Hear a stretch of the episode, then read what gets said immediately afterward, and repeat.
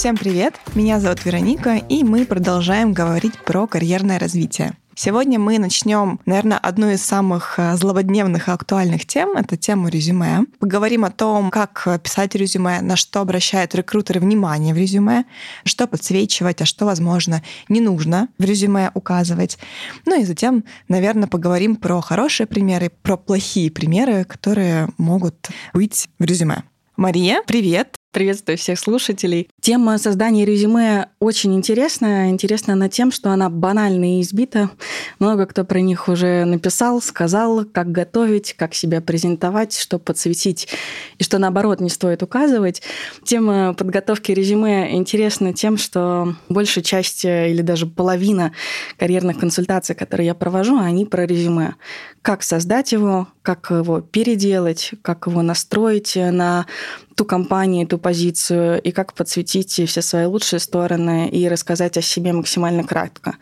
Поэтому много писали, много говорили об этом, но актуальность не исчезает. Да, я согласна на самом деле, потому что даже работая в маркетинге в Хейс, я вижу, что наши консультанты в день обрабатывают там больше 50, а порой иногда и больше 100 резюме в день. И на самом деле эта тема актуальна еще тем, что когда вы будете отправлять свое резюме рекрутеру, либо представителю HR в компании, то, скорее всего, вы будете не единственным человеком, который отправил это резюме, и тут встает, наверное, самая главная задача — это как зацепить глаз рекрутера, как выделиться среди вот этих вот э, других резюме, которые присылают с вами в один и тот же день. Поэтому, наверное, самый первый вопрос, который интересует меня, ну и, возможно, не только меня, это на что в первую очередь падает глаз рекрутера в резюме, когда он открывает э, файл. Ника, абсолютно точно. И даже здесь тебя добавлю. В 21 году 21 века люди максимально быстро находят везде информацию, обрабатывают ее максимально быстро. И чем меньше информации, и тем, чем она точнее, важнее и без воды, тем лучше. Поэтому рекрутеры, HR, ресерчеры, все, кто работает с резюме, у них на обработку резюме уходит где-то, ну, в лучшем случае, это 10-15 секунд. Поэтому огромные сопроводительные письма или огромные шапки с повторяющимся текстом, с очень большим содержанием, они точно не нужны. Нужно жалеть этих людей, которые смотрят резюме, которые их э, обрабатывают, и предоставлять э, точную детальную информацию, бить прям сразу в лоб, не в лоб, а в глаз в данном случае, чтобы информация цеплялась. Мы сегодня о каких резюме поговорим? О резюме руководителей или о резюме менеджеров и исполнителей? Давай, наверное, сначала начнем с резюме менеджеров и исполнителей, и потом уже попытаемся пробраться да, повыше к руководителям. Угу. Вот, если мы говорим про резюме профессионала, да, специалиста, старшего специалиста, менеджера, то какие блоки самые важные? Самые важные блоки — это кто я сейчас как эксперт, это текущие задачи. И здесь э, в хронологии, вот в опыте я рекомендую отталкиваться именно от общего к частному. Вначале глобальные задачи, то есть это стратегия, исполнение, там, привлечение, а потом уже э, минимальные задачи там, в виде аналитики или сводки каких-то данных. Двигаться именно так, потому что если в самом верху забить резюме не ключевыми задачами своими в виде обработка данных, подготовка отчетности или составление общекомандных встреч, организация. Это доп. задача, как правило. Да? Они занимают 5% рабочего времени, если вы, конечно, не персональный ассистент. Да? Мы сейчас говорим о моем рынке, и э, это не моего поля ягодки. Если говорить о том, что важно, это, конечно, то, что занимает большую часть вашего рабочего времени, там, от 50 до 80%, именно стратегически важные задачи, блоки что вы исполняете в компании, какую функцию вы несете. Дальше уже расщеплять их на более мелкие подзадачи, чтобы глаз видел глобальную картинку в общем и целом. То есть первое самое важное это мы пишем про задачи начинаем именно от общих задач, стратегических, и там заканчивая да, там, тактическими задачами, какими-то, наверное, дополнительными задачами. Да, все верно. Обязательно стоит указать еще и какие-то дополнительные проекты, все, что вы берете на себя сверх э, вашего функционала, э, где вы молодцы, э, достижение блок, это точно. Потому что на какой бы роли ни был человек, исполнитель, сотрудник, кандидат, нам сегодня, наверное, разными словами будем называть нашу аудиторию, кем бы вы ни были, конечно, конечно, вы точно делаете что-то сверх и приносите компанию пользу помимо своего функционала. Это всегда сложно кандидатам еще и вычленить в своем резюме, и я тоже с этим работаю на карьерных консультациях, где я молодец, очень сложно оценить. То есть, получается, э, когда мы прописали задачи, нам нужно написать блок, где я молодец. Ну, соответственно, конечно, мы не пишем, где я молодец и там достижения. А достижения, а результаты. Пишем там результаты, и с мыслью, где я молодец, начинаем прописывать этот блок. Вот как э, может выглядеть э, хороший блок с результатами? Это, конечно, оцифрованные результаты в процентных соотношениях, в объемах, в качестве, в количестве. Абсолютные цифры там должны быть, э, либо объемы. Если мы говорим о продавцах, то это, конечно, продажи, это новые клиенты, это объекты, это ключевые клиенты, это территория ответственности, которую вы покорили, да, вот именно территория в плане территории России, СНГ или какие-то новые города открывали, развивали. Это все здесь, все блоки достижений, но очень оцифровано. Поняла. То есть получается, как мы это делаем? У нас есть какое-то рабочее место, которое прописано в хронологическом порядке, да, допустим, в 2005 году я работал там-то, в 2009 году работал там-то. По каждому рабочему месту мы выделяем ключевые задачи, и затем после задач мы ставим блок результаты. Или как-то по-другому это все организуется? Да, все верно. Это так в хронологии максимально красиво это выглядит. Именно так. Это в начале задачи, а потом достижения. Поняла, спасибо. Помимо достижений и задач, э, на что еще падает глаз в резюме? Безусловно, на опыт работы в каких компаниях и какой продолжительности этот опыт. Потому что чем меньше вопросов к переходам, тем лучше. В 2020 год дал нам всем жару, это точно. Многие, кто ушли по сокращению, расстались э, или вышли в январе или феврале и вынуждены были пойти под сокращение компаний. Но это должно выглядеть лаконично, понятно и объяснимо. Какой бы ни был специалист, э, вопросы небольшого промежутка времени всегда возникают. Если сотрудник работал меньше года, это точно. И что делать в таком случае? Ну, допустим, я понимаю, да, что у меня есть какой-то пробел, да, перерыв. Мне как-то, не знаю, прописать, да, что-то в этот пробел там из серии. Искал работу, либо там был э, там-то, там-то. Или лучше все таки не обращать внимания на перерыв, он есть, есть, и как бы на собеседовании там уже рекрутер спросит, и я расскажу. Ника, интересный вопрос. Это всегда опционально, зависит от того, что было и какого грейда, ранга человек. Потому что если это э, стратег с огромным опытом э, и эксперт, который консультирует компании, помимо своего текущего опыта, он может написать это в этом пробеле частные консультации или консультирование там, компаний таких-то, таких-то по таким-то, таким-то блокам. Если это не стратег, да, а исполнитель, у него был промежуток в опыте, то это тоже можно объяснить в блоке обо мне, либо в сопроводительном письме. Ну а если были проекты, которые тоже были недолговременные, да, и вот вынуждены были выйти, или был интересный проект настолько, что согласились, несмотря на то, что это там 4, 6, 8 месяцев или год, но это была прям проектная работа, сделал задачу гуляй смело, ну, вот такого формата, то можно и в опыте отразить, что это был проект на задачу такую-то или проект по созданию того-то. Поняла. А какие вещи тогда не стоит отражать? Допустим, в пробелах. А, у нас есть пробелы, мы чем-то занимались в этих пробелах, то, конечно, стоит написать. То есть, получается, если мы ничем не занимались, тогда, наверное, тут и нечего писать, и нечего отражать. Я думаю, что да, а, но это важно будет проговаривать на первых знакомствах, на телефонных интервью, на интервью, чем вы занимались. И ситуации бывают разные. Это может быть там переезд в другой город, это может быть э, покупка квартиры, это может быть продажа дачи, это может быть здоровье, это может быть здоровье родственников, э, и вы не могли выйти физически на работу, а удаленная работа не подворачивалась под руку. Это важно проговаривать, чтобы понимать, чем был занят этот период времени, а, там год, три месяца, э, полтора года или два года но очень важно рассказать о том, какие проекты были все равно, да, что было, чтобы понимать, не теряли ли вы экспертизу и навыки вместе с компетенциями. Считается, что компетенция живет 2-3 года.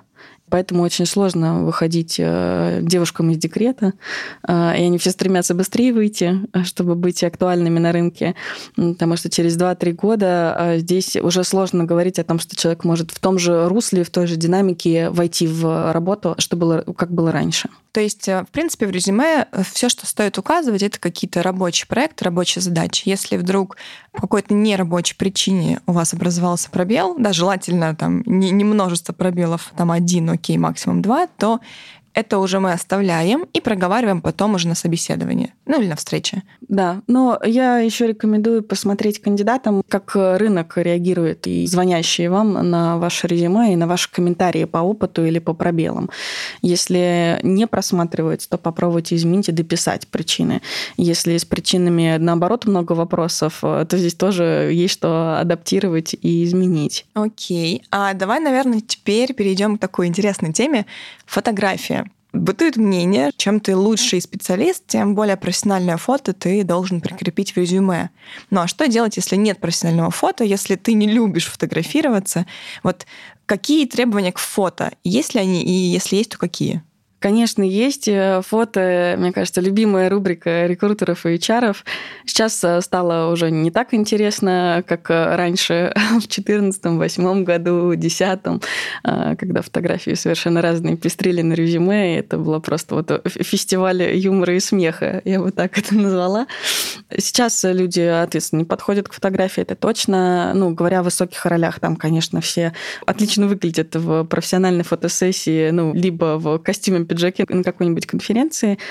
Что важно тем, кто не имеет этой фотографии, важно, конечно, вычленить себя из толпы. Не нужно фотографии там в клубах, в барах, на вечеринках, квартирниках, в отпуске или еще где-то. Это очень просто. А, достаточно попросить своего коллегу, знакомого, друга, члена семьи сфотографировать себя на фоне стены какой-нибудь желательно монотонный, монотонного цвета, монохромного цвета, и немножко обработать эту фотографию, убрать лишнее и поставить. Фотографии в паспорте или фотографии из э, каких-либо документов, э, книжек, э, конечно, не подходят. Лучше сделать, ну уж на крайний случай, хорошие селфи. Поняла. А улыбаться-то нужно на фотографии? Up to you. Окей, окей. Просто, да, существует такое мнение, что как же мы же на работу приходим, зачем мне тут э, показывать свою слепительную улыбку? Но, видимо... Нет, лучезарных людей все любят. Понятно. Ну, в общем, если что, да, берем себе на, на будущее. Окей, а давай немножко поговорим про долготу резюме. Сколько примерно в страницах э, должно быть хорошее резюме? Зависит от источника, куда вы отправляете свое резюме, потому что LinkedIn не любит объемных резюме. Это одна страница. А на HeadHunter можно развлекаться как угодно и указать все вплоть до университета. Если вам а, там, 40 плюс лет, конечно, это много опыта. Но глобально ключевым а, считается опыт за последние 10-15 лет, если мы говорим о больших руководителей. Если мы последние 10 лет в руководящей роли, то здесь уже не имеет значения, с чего он начинал. Это имеет значение значение, я бы сказала, для следующих этапов интервью, не для первичного знакомства. И к следующим этапам можно предоставить свое полное резюме, если есть запросы или если вы хотите показать, как вы росли, и это важно. Особенно для специфики там, очень узкого бизнеса, показать, как долго вы в этой индустрии, в этом направлении. Объемные резюме от э, университета очень любят европейские коллеги. И здесь частенько приходят запросы на дополненные резюме э, с опытом от университета, когда кандидат идет на финальные, предфинальные этапы интервью к европейским коллегам. Вот европейцы любят полный опыт. Поняла. То есть, а когда мы первый раз, скажем так, вывешиваем свое резюме, то, наверное, лучше указать ключевое место работы, да, ключевые задачи. В общем, пытаться быть максимально структурным, чтобы не перегрузить рекрутера информацией, которую потом уже можно добавить, если вы понравитесь, и дальше уже будете идти по другим этапам. Все верно, потому что если вы э, в экспертизе в какой-то узкой, конкретной, или вы уже стали э, менеджером, продуктологом, продукт-менеджером, маркетинг-специалистом, либо сейлзом, и работаете э, в этой индустрии уже определенное количество времени и ищете именно в этом направлении, направлении позиции для себя развития, точно не нужно указывать, что во время университета вы подрабатывали барменом, официантом в э, кофемании, кофехаус или еще где-то. Интересно. А вот э, как ты относишься к творчески оформленным резюме? И нужно ли над резюме креативно как-то корпеть? А, резюме творческие, они тоже в основном обитают в LinkedIn. Несмотря на то, что LinkedIn закрыт в России, это такой, мне кажется, миф, э, новая страна там в LinkedIn, там все еще вводятся вакансии и активно ищет кандидатов, и там интересные очень профили. Там как раз кандидат э, имеет возможность направить резюме любого формата, и э, сейчас мода на такие диджитализированные резюме. Это когда мы открываем профиль, там есть интересные иконки, там есть кликабельные ссылки на WhatsApp, Telegram, Э, кандидата, что мы сразу можем с компьютера открыть, ему написать э, или на почту, э, или его портфолио в виде ссылочки.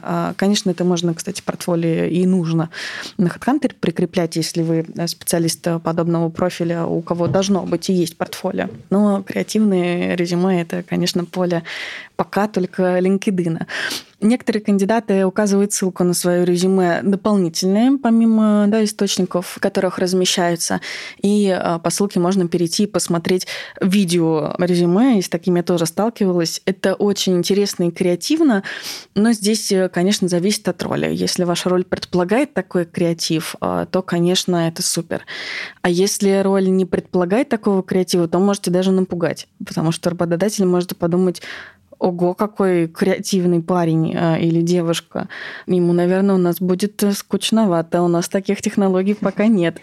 Понятно. То есть везде стоит придерживать какую-то золотую середину, да, и понимать, куда ты идешь, э, куда ты отправляешь резюме, и уже отталкиваться, наверное, от работодателя потенциального. Да, конечно. Нужно понимать, кому вы отправляете резюме и в каком формате и на какой платформе. И кто его будет читать обязательно. Если вы направляете резюме напрямую руководителю, то это один формат. Если HR HR, то это другой формат. Угу. Стоит ли писать резюме под каждую вакансию? Нет. Никогда. Почему? Потому что на работных сайтах, которые мы все знаем, а, там Headhunter, Superjob и другие, на них э, видно все ваши резюме. И когда мы открываем один профиль, а потом нам предлагает HeadHunter посмотреть еще резюме э, этого же соискателя, и мы видим, что они по-разному называются, там разный опыт, там разные обязанности. Возникает больше вопросов. И напомним, мы в 21 году 21 века, и все очень экономим свои ресурсы, время, и стараемся быть максимально эффективными и продуктивными, то есть это сделать больше за меньшее количество времени. Я лучше позвоню другому кандидату, у которого одно резюме, оно полное, и оно прозрачное и понятное, нежели я буду разбираться с этим потоком резюме и спрашивать, а где же реальный опыт был, а, а почему нет в этом резюме этого опыта, или а куда делась вот эта компания. А может быть, из всего резюме мне интересна только одна компания, и здесь вопрос, эта компания была или нет а что еще было из похожего опыта. И, конечно, здесь вы сами себя ставите в ловушку. То есть получается, что вы теряете доверие рекрутера, потому что у вас куча вариантов, непонятно, какой из них правильный, непонятно, можно ли верить тому варианту, который вам финально дают. Окей. И точно здесь э, страдает мотивация. Почему? Потому что непонятно абсолютно, на что мотивирован человек, если он хочет быть э, там и продуктологом, например, и аналитиком, и в то же время сейлзом, а еще креативным директором или копирайтером. Ну, в общем, хочет быть всем, лишь бы получить работу. Это такой сплит. А как тогда сделать кастомизированное резюме? Ведь э, говорят, допустим, да, что работодателю важно видеть, что человек хочет именно к нему в компанию, либо хоть как-то заинтересован работать у него. Вот как сделать так, чтобы резюме было одно, но в то же самое время как-то проявить свой интерес к определенному работодателю. Там, может быть, не через резюме, а через какие-то другие инструменты можно это сделать. Это очень сложный вопрос, и он, наверное, скорее про конкретное резюме, про конкретного специалиста. Я бы это, конечно, разбирала бы на карьерных консультациях. В чем здесь э, суть? Суть в том, что нужно точно выявить, кому хочет человек. Если он, например, из B2B рынка, и он хочет очень в FMCG, и B2B сложными продуктами, технически сложными, например, вот наелся и не хочет, и хочет прикоснуться к FMCG, к товарам народного потребления, к больше digital у, то, конечно, здесь нужно работать с тем, что он уже сделал, похожим в опыте на опыт в FMCG, и описать в резюме, куда он стремится, что он хочет и что для него сейчас интересно. Точно у него будет много предложений из B2B, э, но FMCG тоже его найдет. Или наоборот, есть кандидаты, которые хотят из FMCG в B2B. Это намного проще история, потому что даже там в плане маркетинга и активности привлечения потенциальных клиентов FMCG идут впереди B2B, это точно. И таких кандидатов из FMCG в B2B очень любят привлекать сейчас. Пару лет назад тоже это делали компании, чтобы развить свои каналы. А из B2B в FMCG сложнее. Угу. То есть, получается, мы выбираем направление, в котором мы хотим развиваться в дальнейшем, и пишем резюме даже не под компанию, а под направление. Ну, допустим, а, там я понимаю, что я хочу развиваться дальше в FMCG, мне интересно там, да, 5 компаний, которые работают на этом рынке, и я буду писать одно резюме, но в котором я попытаюсь представить свой опыт так, чтобы он был интересен этим компаниям. Не каждой отдельно, а этим компаниям. Да, это лучше одно резюме, в котором будет а, отражена и мотивация на эти компании, и резюме, в котором будет отражен максимально релевантный опыт, который привлечет этот бизнес. Поняла. А если, допустим, мы все-таки резюме не только размещаем на открытом источнике, но и сами направляем. Вот здесь вот как-то можно проявить свою мотивацию, там, может быть, в письме в сопроводительном, либо в самом резюме как-то прописать, что я вот хочу к вам, мне интересен ваш продукт, да, пожалуйста, просмотрите мое резюме. Сопроводительные письма, на мой взгляд, а, они уже становятся лишними, потому что очень важно сейчас отражать именно свой опыт в, в опыте, в компаниях, в позициях, которые вы делали. Сопроводительное письмо добавляет объема, и там всегда много воды. Я еще не видела ни одного сопроводительного письма, где мало воды, четко и конкретно. Ну, разве что так делают руководители максимально конкретно. Кто я, что я, сколько я лет в этой индустрии и на что я мотивирован. Если это прям, опять же, узкая индустрия. Если это резюме кандидата, там, начинающего специалиста или молодого эксперта, то, как правило, это объемные сопроводительные письма, которые тоже сложно читать. Пощадите рекрутеров и HR. То есть, если я вдруг захочу писать сопроводительное письмо, это должна быть краткая, аргументированная выжимка, да? То есть, кто Абсолютно я, что точно. я, да, почему я хочу и что я умею для того, чтобы это делать. Многие компании, откликаясь на вакансии, просят кандидатов написать еще сопроводительное письмо мотивационное.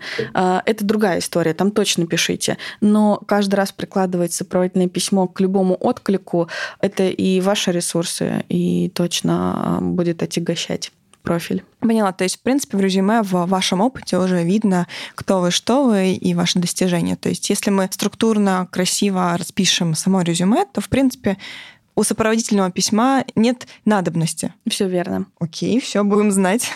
На самом деле, давай сейчас немножечко, а, может быть, опустимся на уровень ниже и, возможно, немножечко поговорим про начинающих специалистов. Ведь они тоже пишут резюме, возможно, они тоже слушают вот что им важно указывать в резюме? Почему спрашиваю? Потому что у многих из них опыта как такового может не быть, достижений может не быть, казаться, что их нет, но на самом-то деле нужно же что-то писать в резюме. Вот что бы ты порекомендовала, может быть, там две-три рекомендации?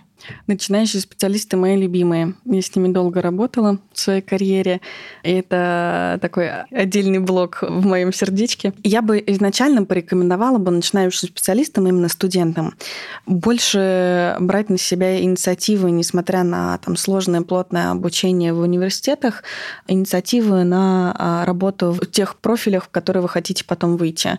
Это какие-то стажировки, это программы, временные проекты, потому что это позволит выйдя из университета, уже иметь опыт и уже быть более интересным работодателем, чем просто с оконченным университетом.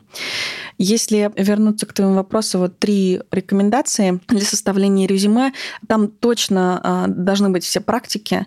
И практики не просто проходил преддипломную практику, а чему я там научился и что я умею делать.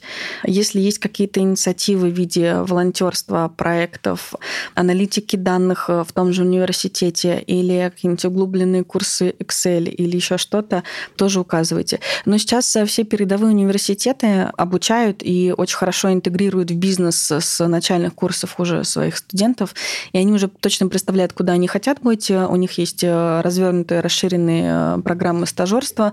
У нас есть с Хейса клиенты, которым мы подбираем на практике и на стажировке кандидатов в все департаменты бизнеса. Они могут быть годовые, двухгодовые, и чаще всего вот до того, как э, кандидат закончит университет, с потом с возможностью развития внутри бизнеса уже на постоянной основе. Они могут быть как 20-часовые, так и 40-часовые стажировки, в зависимости от там, вашей учебы. Но точно не стоит терять время. Ну, я думаю, что сейчас э, такая продвинутая молодежь, они точно время не теряют.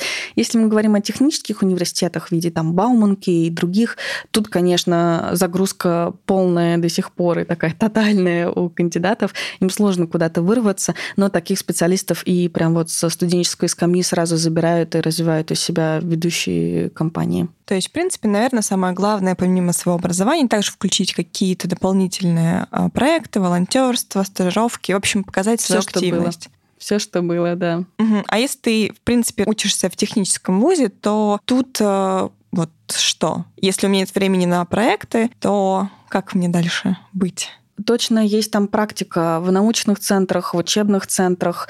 Это и аналитикой данных ребята занимаются, и исследованиями, и это тоже стоит указывать. Ну, в общем, вывод такой, что прежде чем писать резюме, нужно да, где-то поучаствовать, потому что иначе резюме будет голое, и на фоне других студентов а, вы можете не выделиться. Поэтому сначала делаем, на какие-то вещи, думаем, какие вещи нам пригодятся, мы их делаем, и потом указываем в резюме обязательно. Да, все верно. Года три назад э, кандидаты, у которых был только университет, и они посвящали все время и говорили, что вот я учился, мне не было времени ни работать, ни стажироваться, они проигрывали на фоне тех, кто летом э, выходил на стажировки, на практике, кто присутствовал на временных проектах. Компании продолжают привлекать на временные проекты. Многие, кто сейчас уже вышел в офис, специалистов, э, стажеров в административные департаменты.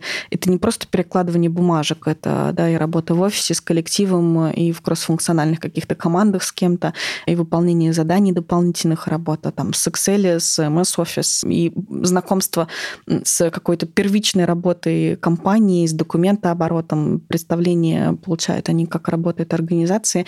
И, и таких проектов много. Как и в Хейс у нас есть временные проекты, так и другие консалтинговые компании привлекают и предлагают такие проекты.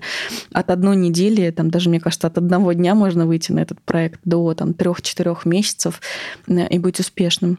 Ну да, и что самое важное, вы можете сами посмотреть, насколько вам подходит эта компания, потому что, опять же, да, все компании, как и люди, разные, характеры разные. Нужно под себя тоже выбирать, потому что вы тоже выбираете, куда вы хотите идти. Ну и, во-вторых, это возможность приглянуться команде, да, посмотреть вообще, как работают разные команды и уже для себя определить, куда вы точно хотите пойти. Да, оф топ э, именно такая у меня история. Э, я со студенчества выходила на временные проекты, была в ведущих FMCG-компаниях, в лизинговых компаниях, в технических компаниях, юридических. Да, это админ должности, административные позиции, но уже представляешь, где какие люди, где какой офис, как кто общается, коммуницирует, взаимодействует, какая команда, как выглядят департаменты, чем они занимаются, эти департаменты и проявляется представление, кем я хочу быть и что мне интересно. Вот если у вас совершенно гуманитарное образование, и вы не представляете, куда дальше, и что вы можете показать этому миру, и где быть полезными, это может быть хорошим стартом для понимания определения себя. Интересно. А давай, наверное, теперь пройдем к руководителям, что им важно указывать в резюме. Тоже давай дадим две-три рекомендации именно руководителям. Для руководителей в резюме важно осветить три э, направления деятельности. Первое — это кто я как эксперт потому что все ждут играющих лидеров, как они называются в рынке, да, таких играющих тренеров, а не кабинетных руководителей. Второй блок — это кто я как стратег, это куда я вывел компанию, что нового придумал, какие новые каналы продаж э, или развития увидел и задействовал. И третий блок, кто я как руководитель, это people management, абсолютный э, работа с командой, какой объем команды, какая территория ответственности, все регионы России или там только ЦФО, а, СЗФО, ЮФО и другие. То есть, получается, резюме должно отвечать на эти три вопроса. Да. Угу. Как это можно показать? Тоже через свои задачи, через достижения, через какие-то проекты? Добро пожаловать на карьерную консультацию. Ну, в общем, это все тоже показывается через резюме. Да, конечно. Это все буллетами, блоками можно осветить в резюме вместе с достижениями. А, если это сложно сделать, как-то причесать, то эксперты помогут. Интересно. И давай теперь уже обратим свое внимание на более общие примеры. Можешь примерно описать, да, как может выглядеть хорошее резюме, ну вот как, допустим, как будто бы мы его видим, и ты его описываешь. А, и как может выглядеть плохое резюме. Там, что со структурой, что со словами, что с фотографией, там, я знаю, с контактами, возможно. Потому что я знаю, что многие кандидаты любят прислать резюме, но контакты не указывать. Да, это такая прям золушка с туфелькой. Хорошее резюме оно лаконичное, в то же время объемное, наполненное той информацией, которая важна и нужна.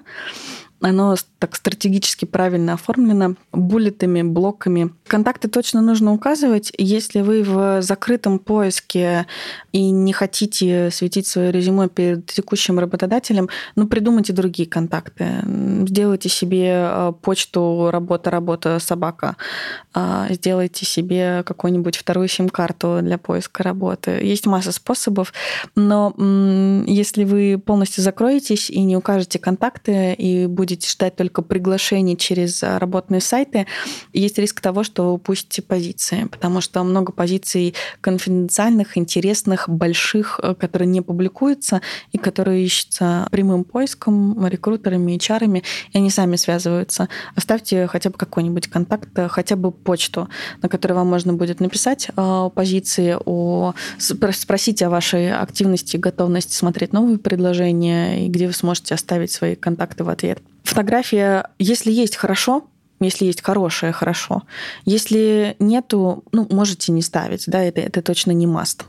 Потому что в веке diversity э, и все толерантности на самом деле уже точно все равно, как вы выглядите. Главное, какой вы эксперт. Угу. А плохое резюме? Ну вот, возможно, несколько черт того, что прям вот отталкивает. Это сумбурное резюме, это резюме с э, огромным количеством сложно подчиненных предложений. Э, точно бывают такие, знаете, где пишет осуществление, там, подготовка к существованию, к изменению, улучшению практики, удовлетворению, э, что привело к тому, что вот это все нет, удаляйте. Это вода, которая перегружает, и такого читать не хочется. Угу. Все, я думаю, про резюме мы с тобой уже все проговорили с разных сторон, а подошли, да, и к начинающим, и к руководителям, и к специалистам. Теперь, наверное, вопрос такой, немножко не про резюме, но я думаю, ты тоже можешь немножко тут рассказать. Ты говорила о том, что ты ведешь карьерные консультации. Вот можешь подробнее рассказать вообще, что это такое, что вообще можно разобрать на карьерных консультациях, потому что я знаю, что у многих есть какие-то вопросы, но они не знают, идти ли это к карьерному консультанту, либо идти, не знаю, к психологу, либо еще к кому-то, к коучу. Вот чем занимаются именно карьерные консультанты, как они могут помочь человеку и в чем? Отличный вопрос, Ника. Сразу скажу всем нашим слушателям, что карьерный консультант точно не отвечает на вопросы такого формата. В чем мое предназначение? Кем мне быть дальше? Что я могу? Карьерный консультант помогает э, выстроить карьеру дальше, рассказать о новых источниках поиска, как составить резюме, подготовить к интервью, рассказать о вопросах, на которые стоит подготовиться, рассказать о том, что важно сейчас в индустрии, какие тенденции, как обратить на себя внимание, как эффективно искать новую работу, сколько вы можете получать денег со своим опытом и э, сколько вы стоите на рынке. Это также помощь в структурировании рынка, а, то есть определение списка потенциальных работодателей, которые вас ждут и которым ваш профиль будет интересен. Это, конечно, и помощь а, в выходе молодым мамам из декрета, как себя позиционировать, как об этом рассказать правильно и как а, быть конкурентоспособным на рынке тех, кто не отлучался на год, полтора, два, три или четыре от рабочей деятельности. Какие позиции в целом сейчас актуальны, да, вот куда движется рынок. Часто приходят э, ко мне на карьерные консультации определенные профили кандидатов. Вот правильно, наверное, говорят, что у каждого карьерного консультанта складывается свой профиль, с которым он работает, и такие люди к нему и обращаются. У меня это часто кандидаты, которые долго работали в компании, которые в одной компании работают 10, 14 лет, 8 лет, и которые не знают, есть ли жизнь за пределами компании, а что там творится. Есть ли хорошие настолько работодатели, которых также можно долго трудиться, но которые уже угу. подустали. А, подустали, глаз замылился, и, но они очень боятся, конечно, 8 лет и плюс больше в одной компании это достойно, но сложно вытащить нос из-под одеяла и из теплого привычного мира выйти. Я работаю с такими запросами. Еще ко мне приходит, конечно, много кандидатов, как уже говорила, с резюме. Как его сделать привлекательным? Э, потому что не получает откликов, не получает э, должного такого внимания, а, чего хотелось бы. И это источники поиска, где еще смотреть помимо работных сайтов. И вы, получается, вместе делаете резюме, да, и вместе прорабатываете именно источники поисков. Да, да, все верно. Мы вместе готовим резюме, мы его прям в режиме реального времени адаптируем, редактируем. После карьерной консультации кандидат мне присылает свой обновленный вариант, мы его потом еще раз как-то правим, причесываем, и он выходит уже с готовым резюме. Если говорить о источниках поиска, а, я рассказываю, какие они бывают, а, рассказываю, где их найти, какие ссылки, а, как там откликаться, как там искать. Это мы тоже прорабатываем на карьерных консультациях. Еще большие руководители обращаются за блоком подготовка к интервью потому что сложно представить, э, если тоже человек в компании долгое время, он сам проводил интервью, он генеральный директор или он коммерческий маркетинговый директор, он проводил сам интервью, но не знает точно, как отвечать на тот или иной вопрос. Он знает, как оценить этот ответ, но сам сомневается, правильно он отвечает или нет. Или если есть сомнительные серые пятна в резюме или сомнительные причины ухода, как их правильно подать, как их э, подать даже лучше, чем они есть на самом деле, чтобы кандидат по-прежнему заинтересовывал, как объяснить э, причины перехода э, частые или как объяснить уход по сокращению, например, или по соглашению сторон. И стоит ли об этом говорить? Но вот такие вот узкие моменты и детали мы, конечно, обсуждаем, репетируем, проговариваем, записываем. То есть, на самом деле, это, конечно, очень здорово сделано, потому что получается, что как бы на рынке, да, очень много советов по карьере, по резюме, не знаю, по собеседованиям, но э, мы все понимаем, да, что они общие, и, возможно, да, в вашем случае вам нужно вот как-то по-другому что-то сделать. И на самом деле вот такой вот э, специалист, да, эксперт помогает как раз найти индивидуальный путь с вашими особенностями, с вашими знаниями и уже искать под себя с помощью своих э, каких-то средств, в общем, кастомизирует поиск работы. Да, да. Спасибо большое за беседу, за особенно последний блок про карьерные консультации. Я думаю, наверное, многие сейчас э, э, начинают да, менять свое отношение к консультированию, потому что до этого мы не знали об этом, потом это появилось, да, и сколько это была новая какая-то вещь, что люди настороженно относились. Вот я надеюсь, что со временем это будет также Э, распространено, да, обращаться к помощи специалиста, как э, и обращаться там, да, к доктору, если болит голова или еще что-то. Спасибо тебе большое за сегодня. Ника, спасибо за такие интересные вопросы. Вот с чего мы начали, что тема банальная, избита, но по-прежнему актуальна. Здорово, что мы сегодня много осветили. И я думаю, что послушав наш э, сегодняшний подкаст, можно уже начать причесывать и изменять свое резюме к лучшему. Спасибо. Спасибо.